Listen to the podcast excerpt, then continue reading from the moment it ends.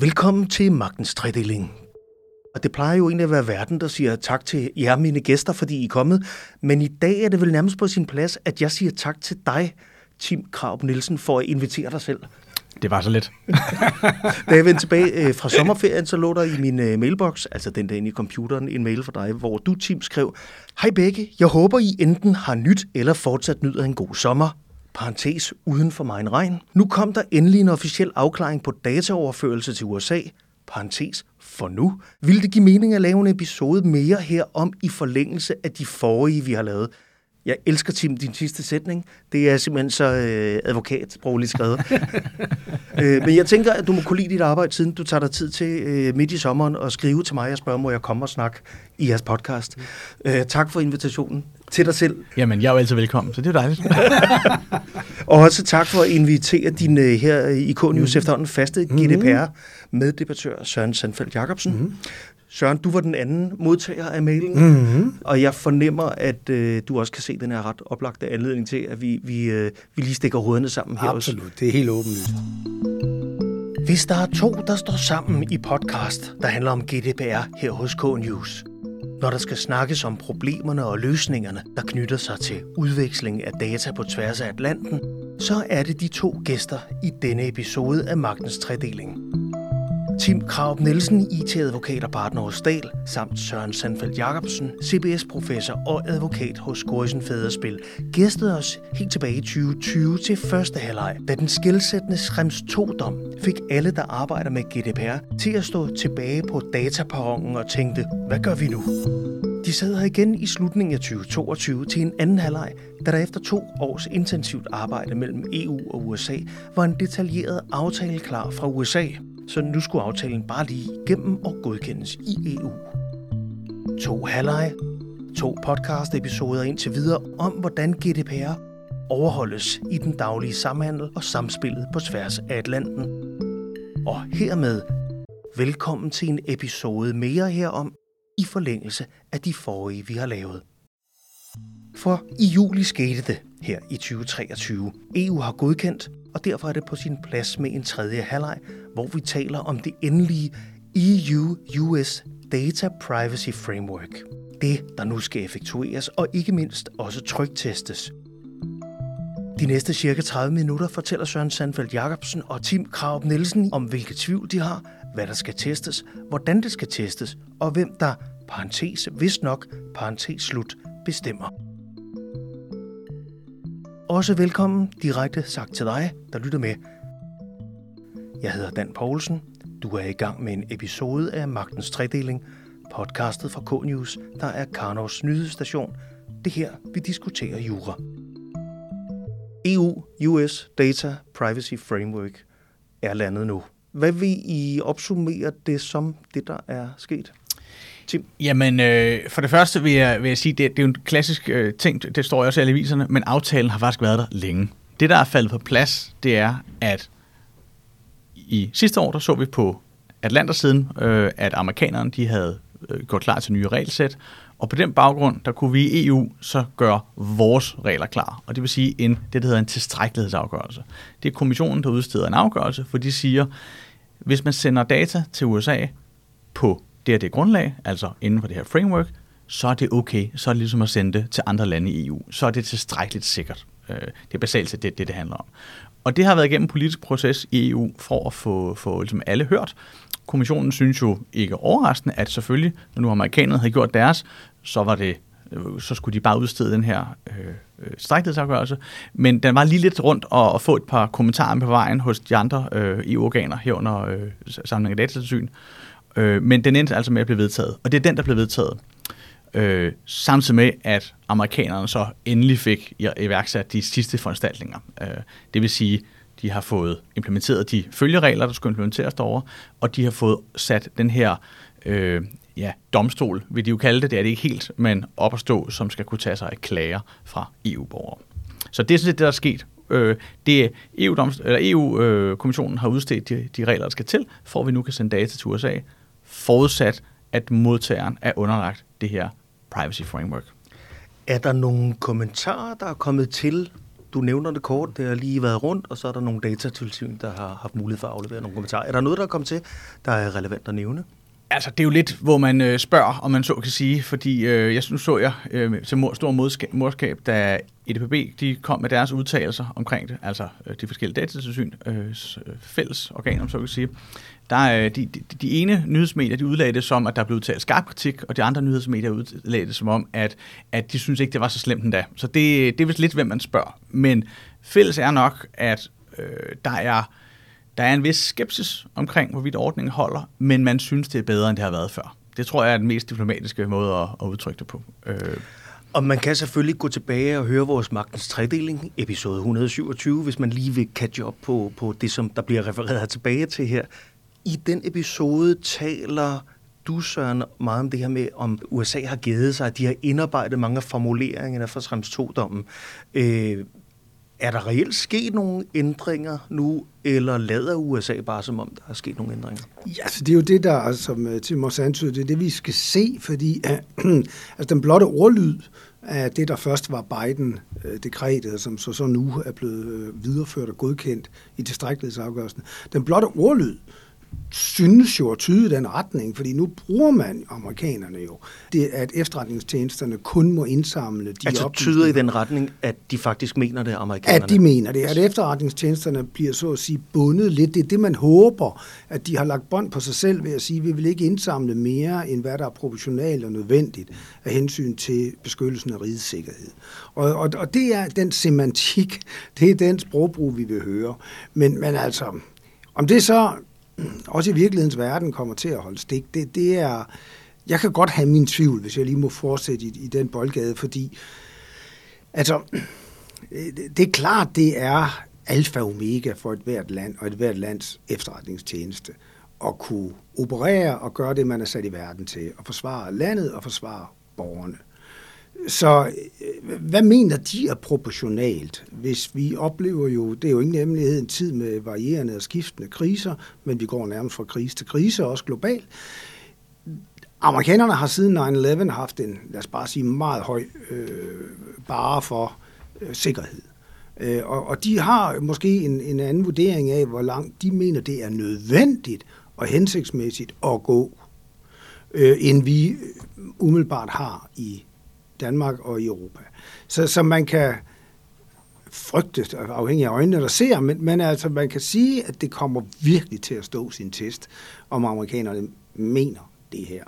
Altså nogle af kritikerne har jo sagt, at de, de skal lægge bånd på sig selv, de amerikanske efterretningstjenester for alvor. De skal ændre deres lovgivning, har jeg hørt nogen sige. Og der vil jeg bare sige halleluja og held og lykke med det, fordi det svarer til at bede øh, FE-loven om ikke, og, eller FE, Forsvars Efterretningstjeneste, om ikke selv at bruge de hjemler, der er i deres egen lovgrundlag. Hvis vi kigger på loven herhjemme, som Forsvars Efterretningstjeneste er underlagt, så kan de gøre alt med borgere, der ikke er danskere. Altså de indhenter de oplysninger, der er nødvendige jeg tror ikke engang, de skal være nødvendige, relevante til forsvaret, til forsvaret af rigets sikkerhed. Punktum. Uden retskendelse. Så hvis du prøver bare lige at lave sammenligninger, sige det svar, altså vil du, vil du have vores FE af nogle databeskyttelsesgrunde over for nogle borgere, som ikke er danske, til at lægge så til at ændre vores lovgivning for databeskyttelsesgrunde, jeg tror ikke, det er realistisk. Vi, altså, vi, vi kommer ikke videre. Jeg tror også, det er det, jeg vil sige. Det her er nok as good as it gets i forhold til at få amerikanerne til at ændre i deres fundamentale beskyttelsesregler, som efterretningstjenesterne er underlagt. Så det, jeg hører jeg begge to sige, det er, at øh, nu det er på plads, så, så må vi egentlig på sigt se, hvordan det går. Ja. Øh, men men hvad, hvad er det, vi må se? Eller rettere sig, hvem, hvem er det, der skal se det? Hvad, hvad er processen herfra til, øh, frem til, at vi finder ud af, om, om, øh, om det så rammer de intentioner, som, som øh, jeg hører jer håbe, at øh, projektet har? Altså man kan vel sige, at der er vel to processer. For de egentlige ting, der, der kom med i den runde, der var øh, på EU-siden, det var, at der skulle være et årligt review. Så øh, i stedet for, at det er noget, der sådan kommer, når kommissionen synes det, så vil kommissionen allerede om et år vurdere, det her system, er det sikkert nok? Er der realitet i den beskyttelse, som amerikanerne har lovet det at være? Virker det her efter hensigten? Så det er sådan den, den, den, den statslige oversight. Og det kan godt være, at det vil være lidt, lidt, lidt, lidt vurderinger derfra, men, men den er der i hvert fald. Personligt tror jeg mest, den er taget med for at lukke munden på kritikerne, men det, er, det står for egen regning. Øh, men, men nu er den der, så det vil være en eller anden form for oversight. Men der, hvor vi nok reelt kommer til at se det, det er, når øh, Max Schrems øh, øh, øh NOYB, None of Your Business, de, øh, de får held til at få den næste sag fra EU-domstolen. Øh, og det har de sagt, de vil gøre. Så det er, der er lidt en proces for at komme der til, men det er nok der, vi for alvor vil se, øh, om, om den holder eller ej. Og øh, altså, så spørger øh, organisationen, så er de sådan klar. De venter bare på, at der kommer den rigtige sag, og den skal, det bliver bare et spørgsmål om kort tid. De regner med en afgørelse i løbet af 24-25. Det tror jeg ikke helt selv på. Det tager noget længere tid at få en, få en sag først for EU-domstolen, og så derefter øh, køre den igennem. Øh, og og de, de mener også, at de kan være så heldige, at der kommer et midlertidigt forbud fra domstolen, hvis der kommer tilstrækkelige vigtige argumenter i sagen. Det tror jeg heller ikke på. Der er for mange penge involveret. Jeg lover at vende tilbage til, til Max Rems og Nøjb, som er fuldstændig uomgængelige i den her snak. Sidst de var her, talte de om det her øh, begrebet øh, proportionaliteten i, i øh, retshåndhævelsen. Øh, Øh, og I talte om det som et stort tvivlsspørgsmål. Altså, er det, er det proportionalitet i amerikansk forstand eller i europæisk forstand? Selvom det kan lyde som et, øh, et gummibegreb, øh, proportional, hvor meget skal vi ligge i det, så er det altså et omdrejningspunkt. EU-domstolen har vendt tilbage til det igen og igen og igen i de afgørelser. Og i EU-retten som sådan er proportionalitetsprincippet, altså det her med, jeg også allerede sagt, det er et princip, som gælder generelt, at, øh, at du må ikke gå længere, og her mener vi altså, at EU-institutioner må ikke gå længere end formålet, det kan nødvendiggøre. Og det er jo, det er jo vi her hjemme i Danmark vil vi sige, du, du, det svarer til at skyde gråsbrug med kanoner. Det er ikke det saying, vi har her hjemme. Du, du, du tager langt mere indgribende midler i brug, end hvad nødvendigt er. Og, det, og der, det er jo egentlig et sundt og godt princip, men det er EU meget, meget glade for. Og det er det, de vil have, at, at, at de relevante håndhævelsesmyndigheder underkaster sig og siger... Men lad mig lige specificere, ja. fordi øh, vi lader nu som om, at os, der lytter her, der forstår dansk, vi har en eller anden indgroet fornemmelse af den europæiske standard. Ja. Så hvad er det i den amerikanske standard, der er anderledes? Øh, snak om, hvem det er, der skal håndhæve det. Er det fordi, det ikke er dommere? Er det fordi, det er en anden type organisation, der er blevet besluttet, som skal, skal lave håndhævelsen og holde Nej, øje altså, jeg tror egentlig, det var det, jeg prøvede øh, at bevæge mig ind på. Undskyld, Nej, men, men, men så fordi jeg ikke udtrykt mig klart nok. Men, men øh, altså, jeg tror, at det bliver en anden standard, fordi amerikanerne har simpelthen et an, en anden tilgang til beskyttelse af den nationale sikkerhed, vi har. Og det, det jeg sagde tidligere, altså det har de haft siden 9-11, det var altså meget, meget det gjorde noget ved den amerikanske folkesjæl. Og, øh, og der var mange helt grundlæggende retsprincipper, som blev, blev, blev tilsidesat i årene der fulgte 9-11. Simpelthen, man kunne komme hjem med hvad som helst i USA. Som proportionalt? Øh, hvad, hvad siger du? Som proportionalt ja, efter amerikanske altså, standarder? netop. Noget, som vi har, har kigget over, med, nogle gange med beundring og sagt, at øh, et retssamfund skal have sådan noget. Det kunne Bush jo, og senere præsidenter for den sags skyld også, men navnlig Bush der in The War Against Terror, øh, kunne jo altså komme igennem med at få dem, lad os så bare sige, suspended, suspenderet, øh, af hensyn til den nationale sikkerhed, ikke, og beskyttelse af amerikanske borgere. Og, øh, og det, det er altså den tankegang, der stadigvæk øh, influerer amerikansk lovgivning og amerikansk myndighedshåndhævelse.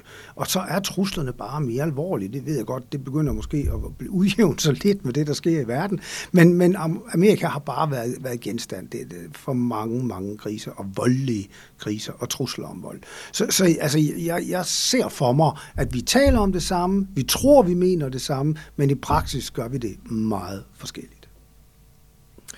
Er der noget, du vil knytte til, Tim, i forhold til forståelsen af proportionalitet øh, Nej, på det, den ene og den anden side? Af det, det, det passer mig godt, det bliver det. Men, og, og spørgsmålet er så, så bliver, det, bliver det den høj, det hele dør på, eller er der nogle af de andre ting, der, der kunne vælte det? Fordi jeg tror, proportionalitet er jo dejligt elastisk i sin, sin ordlyd, og det vil sige, det bliver svært at bevise noget er disproportionalt øh, fra et ja. EU-perspektiv. Jeg tror, ja. hvis det her det falder, så falder det på nogle af de andre parametre i stedet for. For eksempel, når der ikke er en effektiv oversight, eller at det system, vi sætter op til, og, og, og, hvor, du kan, hvor du kan få prøvet dine, dine rettigheder som EU-borger, at det ikke er effektivt. Jeg tror, det bliver det, den falder på, hvis den falder på noget. Ja. Det er de to høje, du vil nævne, at der er, når du siger oversight, så er det, det bliver, hvordan det bliver overvåget, skråstrej ikke overvåget, ja. grundigt nok? Det, det, man kan sige, der var, der, der var tre parametre, sådan grundlæggende ting, der, der skulle ændre sig for, for at, at, at, at man kom tættere på en EU-standard. Der skulle være proportionalitet i indsamlingen, som er grundlæggende, som, som, som Søren også siger, for, for vores EU-standarder, så skulle det være en effektiv oversight, altså muligheden for, at, at, at, myndighederne selv holdt øje med, at det faktisk bliver håndhævet, øh, ligesom vi egentlig også har vores egne myndigheder. Jo. Mm. Øh, der er også øh, organer, der holder øje med, at efterretningstjenesten ikke, ikke går helt bananas.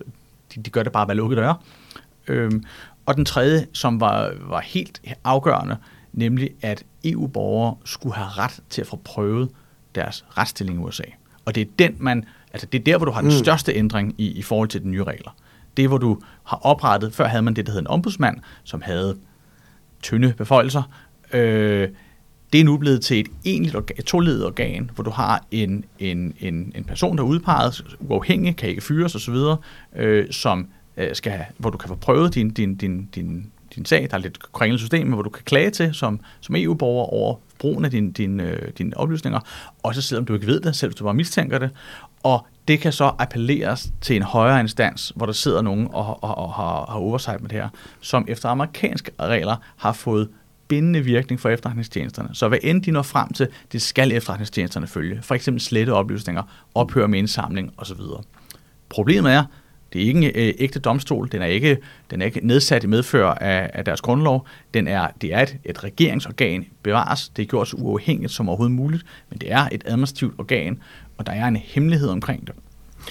Men Tim, er det ikke rigtigt, at øh, altså, EU-domstolen i Schrems 2 kræver jo egentlig heller ikke, som jeg husker, at det skal være akkord. Den siger bare en, en judiciel prøvelse af en uafhængig myndighed. Ikke? Og ja. det kan jo være det, vi forstår ved en egentlig domstol med alle de retssikkerhedsgarantier, der er i retsplejeloven. Ikke? Øh, men det behøver det vel ikke at være, vel? Nej. Så er, er kritikerne, går de ikke for langt her? Jeg synes, man egentlig, man, har man vel gør man. Jeg synes, det er vigtigt, det du siger, efterretningstjenesterne er forpligtet til at rette sig. Det er ikke bare en, en anbefaling, det er en bindende afgørelse, juridisk bindende afgørelse. Og nu har man så ovenikøbet sat nogle øh, dommere ind i organet her. Så den omstændighed, øh, at de er formelt en del af administrationen, Øh, altså der skal vi jo bare kigge på os selv, hvor mange nævn har vi ikke i øvrigt med en højstrætsdommer i spidsen, med bindende, som, som, med bindende ja. afgørelseskompetence, som bare formelt og lønmæssigt osv. er hører under Erhvervsministeriet eller Justitsministeriet eller så mange andre. Så jeg synes, jeg har lidt svært ved at forstå øh, bunden i kritikken øh, på det her punkt. Men jeg, jeg er enig, fordi der, den, hvad er en domstol? Altså, mm. du skal have et, en uafhæ, et uafhængigt organ, som ikke bare gør, hvad efterretningstjenesten vil have. Det er yes. det, vi skal have ja. fat i. Ja. Og jeg synes faktisk, altså inden for de rammer, de har i deres grundlov, som altså, de kan ikke bare tildele hvem som rettighederne, så får de problemer med andre øh, grupper. Øh, der, der har de virkelig gået langt. Det var Søren, der lige ramte mikrofonen. Ja, ja, der var lidt støj der, ja, undskyld. men, så jeg synes, de har gjort, hvad de kan, men jeg tror, jeg tror det bliver det, der bliver prøvelsen, og den er nem at sælge for, nu tillader mig at kalde konspirationsteoretikerne, øh, fordi det er et hemmeligt organ. Du, du har ikke nogen insight i, hvad der foregår. Det er så rigtigt. Det foregår bare, men jeg ved ikke, hvad der sker, hvis jeg, øh, hvis jeg mener, at den franske efterretningstjeneste har brugt mine oplysninger i strid med de franske regler. Hvilken adgang jeg har til det? Jeg tror ikke, jeg har nogen særlig adgang øh, som borger, så jeg tror ikke, det er så forskelligt fra det, vi kender i dag, men den er nem at sælge på, at det er noget fordækt. Det, kan, det er nemt at skjule det her. Jeg kunne godt tænke mig at lige springe hen til Nøjb og Max Rems, fordi i en artikel her fra starten af august, brugte de krudt på at ligesom oprise den tidslinje, der er, og siger, jamen prøv at høre, Safe Harbor og øh, Privacy Shield, alt det indregnet, så har vi i dag en status, hvor retningslinjerne i de europæiske stater reelt er blevet brudt i 23 år. Så vi sidder her og snakker om, at de USA skal være bedre til at gøre, som vi gør i Europa, og have de samme standarder, have de samme proportionalitetsprincipper. Men Max Rems og Neub siger, jamen, vi har ikke gjort det godt. Jeg vil lige læse en, en uh, sætning op fra artiklen her. Between the year 2000 and 2023, most EU companies kept using services like Google Analytics or tracking tools by Meta, der hed Facebook engang, uh, which entail unlawful data transfers to USA. Og så refererer de til en, en ny analyse, Nøje har lavet af 101 klager, that now shows how a combination of inactive data protection, authorities and new deals by the European Commission have led to 23 years of privacy violations. Så det er vel ikke de amerikanske tiltag, der egentlig er kernen i det, vi sidder og taler om. Øh, så jeg kunne godt tænke mig lige at trække det hjem til vores egne europæiske stater. Hvem skal opdage det? Hvem skal gøre noget ved det? Nej, det kan godt være, at de har en, en pointe i noget af det, men alligevel vil jeg altså, vil godt anholde lidt hele argumentationsmåden her. Nu, nu kender jeg ikke de der 100 sager, eller mange der er, de har tænkt sig, eller de her de åbenbart har undersøgt. det kan være, at de fremlægger dem, hvis de får held til at anlægge en, en, en sag ved EU-domstolen. Men, men altså, det har jo ikke været sådan, det kan man i hvert fald, øh, man kan få det indtryk, at de siger, at siden øh, Schrems 2-dommen øh, i 20, øh, så har det været ulovligt at overføre. Det har det jo ikke. Altså med den ene hånd til side sagde EU-domstolen Privacy Shield, det er korrekt, men med den anden hånd sagde de, at et alternativ redskab til en almindelig generel tiltrædelsesaftale eller godkendt, det var de her standardkontrakter, man kunne bruge med forskellige øh, tilpasningsværktøjer. Og hvis man gør det, vil det være øh, så vil det så være lovligt. Ikke? Øh, og, altså igen, jeg har ikke været inde i alle de sager. Der er sikkert masser af sager, hvor, hvor det, man ikke har opfyldt det. Men der har jo været en fuld lovlig øh, måde at gøre det her på. Så når de siger, at det har været siden 20, og så øh, altså formodningsvis har alt øh, mellem øh, ja, de sidste 23 år, siger de, altså alt, øh, mens under den eksisterende og tidligere regulering, så også været ulovligt. Altså, jeg synes, de skader deres egen sag. Jeg synes, de laver nogle tilsnigelser og nogle generaliseringer og nogle påstande, som jeg ikke mener kan holde vand, i hvert fald ikke uden videre.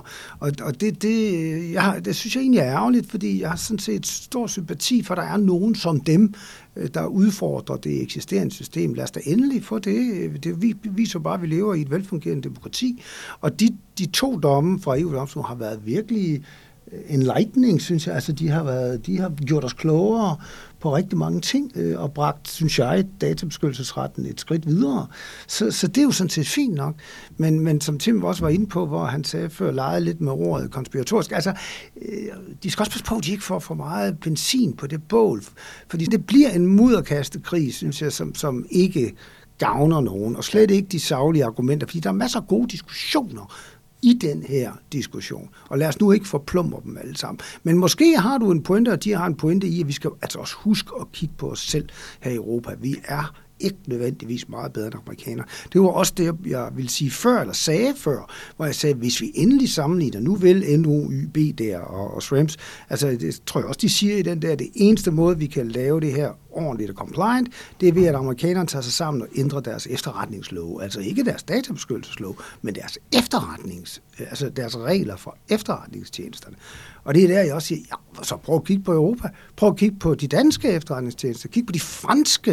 Øh, altså, hvad det er for nogle beføjelser, vi har givet til dem. Vil vi så have, at amerikanerne af alle øh, skal lægge større bånd på sig selv? Det kommer jo ikke til at ske. Jeg vil gerne lige have dig med ind her også, Tim, øh, ind over, øh, og lad mig lige opsummere, og også lige sende nøjb i kontekst, altså none of your business, som du øh, refererede også, at, at NOYB står for. Øh, fordi selvfølgelig skal det siges, at det er en kraftig aktivistisk bevægelse, der kæmper for privacy. Max Schrems er ligesom øh, frontmanden. Der er et enkelt citat fra den her øh, seneste augustartikel. Der er det ikke Max Schrems, der udtaler sig, men en uh, data protection lawyer, Marco Blocker. Det, som han så siger, det er, the authorities largely looked the other way. Er, er, det, er det simpelthen en stramning, der ikke kan holde, Tim? Jeg synes, det er et meget let købt argument. Øh, jeg øh, beskæftigede mig også med GDPR før, øh, før øh, øh ja, GDPR, dengang det hed persondata øh, og persondataretten. Mm. Og jeg skal lige så sige, før 18, der var altså ikke mange drinks i at arbejde med det felt. Det var ikke lige, øh, det var ikke lige der, man, man fik flest venner, øh, fordi øh, de regelsæt, som lå dengang, direktivet og den danske implementering, var stort set tandløst, og du havde en lille myndighed, der kæmpede en indad-kamp for at få opmærksomhed og for at få det håndhævet. Det var i ganske få cirkler, hvor det reelt blev brugt til noget. Mm. Øh, for eksempel i forskningsverdenen, der tog man det dog seriøst, men, men ellers er det, at, at, at, var det ikke noget, man sådan tog seriøst før GDPR og de store bøder kom. Og meget af det, vi sidder og taler om i dag, det er, det er modnet dengang. Og det er en modningsproces, vi har gået frem efter. Øh, men man har prøvet sig frem med trial and error og få set hvordan kan vi få det til at virke? Kan det virke? Nej, det kan det ikke, så prøver vi noget andet. Det er jo ikke fordi, at der har siddet en EU-kommissær på sit kontor og synes, det var da en meget god idé, vi lige lavede sådan der. Det tror jeg lige at gøre i morgen. Øh, der har jo været et apparat af en anden verden bag, som har prøvet at få, få fundet en vej igennem blandt andet proportionalitetsprincipper og andet, som er øh, stærke europæiske principper, og prøve at finde balance mellem tingene. Fordi du skal jo finde balance mellem to retssystemer. Øh, og det kommer vi også til at se den anden vej. Nu har jeg lige siddet her for nylig med den modsatte, hvor de amerikanske regler, pludselig, der er nogen, der vil have, at vi overholder dem i EU. Øh, hvordan får vi den til at flyve, når nu øh, jeg, skal, jeg skal til at overholde øh, de kaliforniske regler, for eksempel? Det er en meget interessant problemstilling, nu har vi prøvet at, at, at, at mose ned i, i, i kontrakterne den anden vej. Nu kommer de altså også den her vej. Kan du øh. sige mere om den sag, bare sådan ren øh, faglig nørderi, hvor, hvor, hvor I ligger øh, tvisten her? Jamen, øh, det er jo, så vil de jo godt have, at man underskriver et, et, et, et, et, det, der vil svare til en databehandleraftale, bare den anden vej, efter nogle andre regelsæt, og sådan har vi lyst til at underlægge os amerikanske regler? Altså man mm. fraskriver sig nogle regler i, den, i forhold til den europæiske standard? Ja, de ligger heldigvis relativt højt op hinanden, eller meget op hinanden, men, men der er altså det med, at jeg nu som EU-institution øh, eller virksomhed skal til at underlægge mig et andet lands retssystem, det føles lidt mærkeligt. Øh, særligt når det er nogle regler, jeg ikke rigtig er inde i. Øh, så det har været, det, det, var, det, det, kommer vi til at se mere af efterhånden, som det vokser op. Men altså, jeg tror bare, jeg vil sige til, til, til deres udtalelse, ja, det er fint, og det skal de selvfølgelig skrive, og det er jo også deres, altså, det er jo en aktivistisk organisation, så lad dem endelig lave noget larm, men øh, realiteten er nok mere, at der er sket en modning, og så bliver vi klogere hele tiden. Så selvom det måske er rigtigt, det har jeg ikke analyseret, men så har det jo i hvert fald været, at vi er blevet mere og mere opmærksomme på det, og det er mere det, vi skal fokusere på. Men når det er så sagt, så er det jo rigtigt, at man kunne da utvivlsomt godt have fokuseret mere på Meta, altså Facebook, i de her år her, sagt, okay, det er der, det var, vist, det var jo den, det var dem, Shrimps konkret øh, klagede over i i den oprindelige sag og, og i Privacy Shield-sagen, øh, jamen så lad os da lige, og det skulle så være IRDA, som har øh, databeskyttelsestilsynet med dem. Og held og lykke med det, og held, til at sige, ikke? og held og lykke med det, men så skulle IRDA jo sige, vi laver lige en særlig øh, afdeling her, som tager sig af The Giants. Og så kigger vi på de store tech-giganter, der sjovt nok alle sammen af skattemæssige grunde har øh, hjemsæde eller hjemsæde i, øh, EU i Irland. Ikke? Det kunne man godt have gjort. Og, øh, og man kunne have fået stor bistand fra de øvrige øh, tilsyn, det er jeg slet ikke øh, i tvivl om. Men altså, igen, det er et spørgsmål om ressourceallokering og ressourceanvendelse. Det er jeg i hvert fald ikke i en position, hvor Nej. jeg kan sige, om det var rigtigt eller forkert øh, ikke at gøre det. Nej, og man må sige, det, altså, det, ja, sagerne skal være der, og hvor kommer sagerne? Jamen, de kommer, når du har et sikkerhedsbrud. Det er jo mm. der, du, ja. altså, de fleste sager uh, kommer op, og det er også der, du har et modsætningsforhold mellem parterne. Mine data er blevet væk. Ja. Det er typisk ikke, når man har et kontraktsforhold, der kører, hvor man egentlig godt vil have den service, som der leveres, som så sender data ud af EU. Så skal der være nogle, nogle, skal der være borgere, nogle, ja. nogle højt råbende borgere, som, øh, som, som siger, øh, altså vagt i kvære, ikke? Ja. Men de skal jo så også have nogle organisationer at gå til. Præcis. Og, og det var jo så nøj, øh, og der er andre. Nu har vi i Danmark ikke rigtig nogen tradition meget bekendt for de der højt råbende aktivistiske grupper, der siger, kom til os, så skaffer vi pengene, og så fører vi en sag på jeres vegne. Det, det er der jo andre lande, der har langt mere tradition for. Ja, vi ser det for eksempel i, jeg har selv haft et, lidt, lidt, lidt, lidt med det at gøre, hvor vi ser det i øh, blandt andet i Tyskland og ja, Østrig, ja. hvor der er øh, altså advokater, der, øh, jeg vil kalde dem ambulancejæger måske, men, men, men som er blevet aktiveret af det her, for at prøve at, at, at, at søge nogen, der laver de her, øh, hvad de mener er ulovligheder.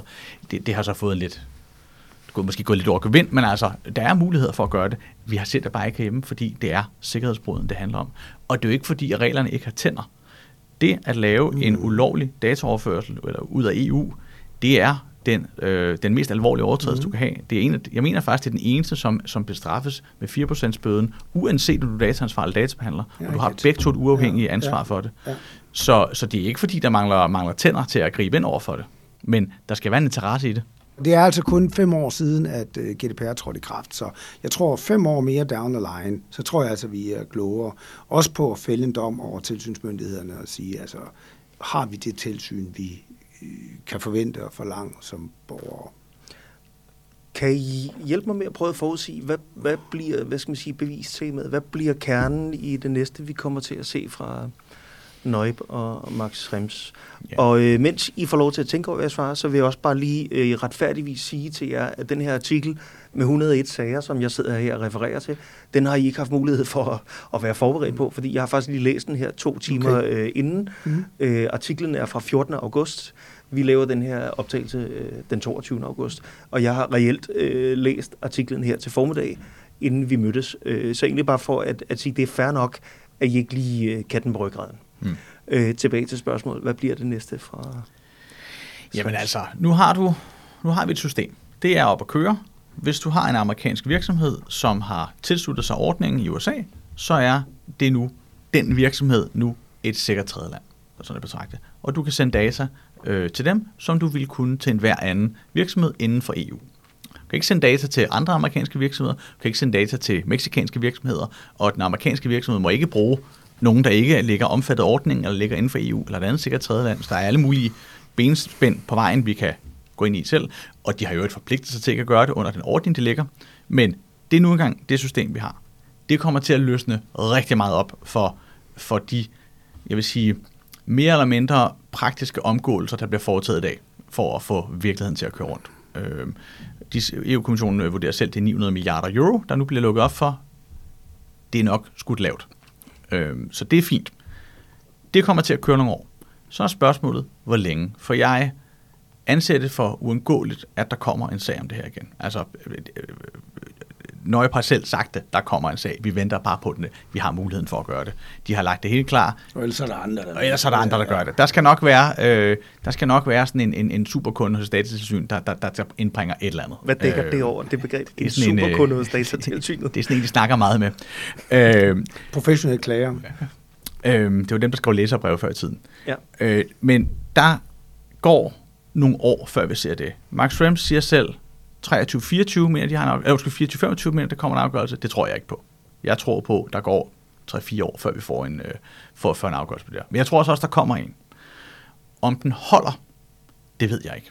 Men jeg tror ikke på, at kommissionens eget tilsyn siger, at den her ordning den virker ikke. Det kan godt være, der kommer justeringer, og der bliver justeret de amerikanske regler om, hvad skal du overholde, ja, det kunne for eksempel være, at de præciserede reglen om onwards transfer, altså det der mulighed for at bruge andre databehandlere og sådan andre ting. Det kan jeg sagtens se muligheder for. Det er også meget nemmere at gøre. Øhm, men jeg tror ikke, at kommissionen siger, at vi opgiver den her. Og jeg tror heller ikke, at domstolen, når der kommer en sag, siger, at vi laver et midlertidigt forbud mod at bruge den her. Jeg tror, vi får se, når, når det er. Og så, jeg, jeg vil simpelthen ikke turde gætte på, om den, øh, den holder. Men oddsene har aldrig været bedre de har rettet op på de ting, der har været kritiseret i faktisk begge og de, de, de to foregående øh, sager. Så det, de har prøvet at adressere de her hensyn øh, på en seriøs måde, og til forskel fra tidligere har de fået amerikanerne med. Så det er ikke kun EU-ting nu. Så bare for at være helt, når du siger, at oddsene har aldrig været bedre, Tim Krab Nielsen, så er det oddsene for, at Nøjb og Max Schrems taber. taber. Ja. Okay. Søren Sandfeldt øh, Jacobsen, hvad, hvad bliver tvistpunktet? Hvad bliver bevistemaet i det Jamen, altså, Som så vanligt, var de vil sige, jeg er meget enig med, med Tim, øh, og jeg synes, han, han udlagde det meget fint her. I tilslutning til det vil jeg sige, at også som gammel embedsmand, at der er altså også en, en politisk faktor i det her. Nu har vi bumlet med det her problem i, i hvor mange år? Øh, 7, 8, 9 år med de her sager her skal vi bare sige, at der er en vis betaltræthed, der har sænket sig over det hele. Nu, nu gider vi simpelthen ikke mere. Og det gælder faktisk også domstolen. Altså selvom den altid bærer de juridiske principper højt, og det skal den ved Gud også. Hvis EU-domstolen ikke skal, hvem skal så? Men øh, det, det, det, de lytter også, og, øh, og, og det handler jo bund og grund om at finde det der kompromis. Jeg tror også, Tim var inde på det for lidt siden. Og nu er vi tilbage i virkeligheden med proportionalitetsprincippet igen, som jo skal afspejle et, et en afvejning, en proportionalitet mellem de to øh, overvejende hensyn her. Retten til privatliv og persondatabeskyttelse på den ene side, og enhver stats ret til at beskytte sig selv og sine borgere på den anden. Det er to stærke hensyn. Og, øh, og, og, og jeg synes, man, har, man er kommet langt med at finde en kompromis her. Når selv amerikanerne kan leve med det nu, øh, og vi samtidig, i hvert fald store dele af Europa, trækker os og siger, okay, det bliver nok ikke meget bedre, og det er i hvert fald betydeligt bedre end det, vi havde. Så tror jeg ikke på, at der hverken er nationale domstole, eller EU-domstolen, eller politiske myndigheder, der vil de første forskellige år stille nogen som helst spørgsmålstegn ved det her. Det må, det må jeg altså sige. Der er også andre ting i verden, vi skal bekymre os om, og, og vi kan ikke blive ved med at bruge så mange ressourcer på det her. Søren Sandfeldt Jacobsen og Tim Krab Nielsen, tusind tak, fordi I ville komme her i tredje halvleg om GDPR. K-News vi er et medie, der rigtig meget lægger os op af jer som fagpersoner. Så jeg er sikker på, at der kommer en mulighed for en fjerde halvleg, hvor vi diskuterer det igen. Og så er jeg øh, oprigtigt spændt på, om I på det tidspunkt synes, der er kød nok på historien eller sagen, øh, som Max Rems forventeligt bringer op til, at vi skal tage en fjerde halvleg. Der må vi jo bare vente og se. Ja, jeg sender en mail. Elsker jeg. Så vi, øh, vi, vi finder ud af det. Vi siger til. Ja, Tak fordi I kom. ja selv Ja, tak. tak. Og sådan kom den her episode af Magtens Tredeling podcastet fra K-News til at lyde. Det var episode nummer 148. Det vil sige, at du finder 147 andre inde på vores hjemmeside k-news.dk. Og så finder du faktisk endnu flere, fordi vi også har forskellige mindre serier. Mit navn er Dan Poulsen. Tak fordi du lytter med.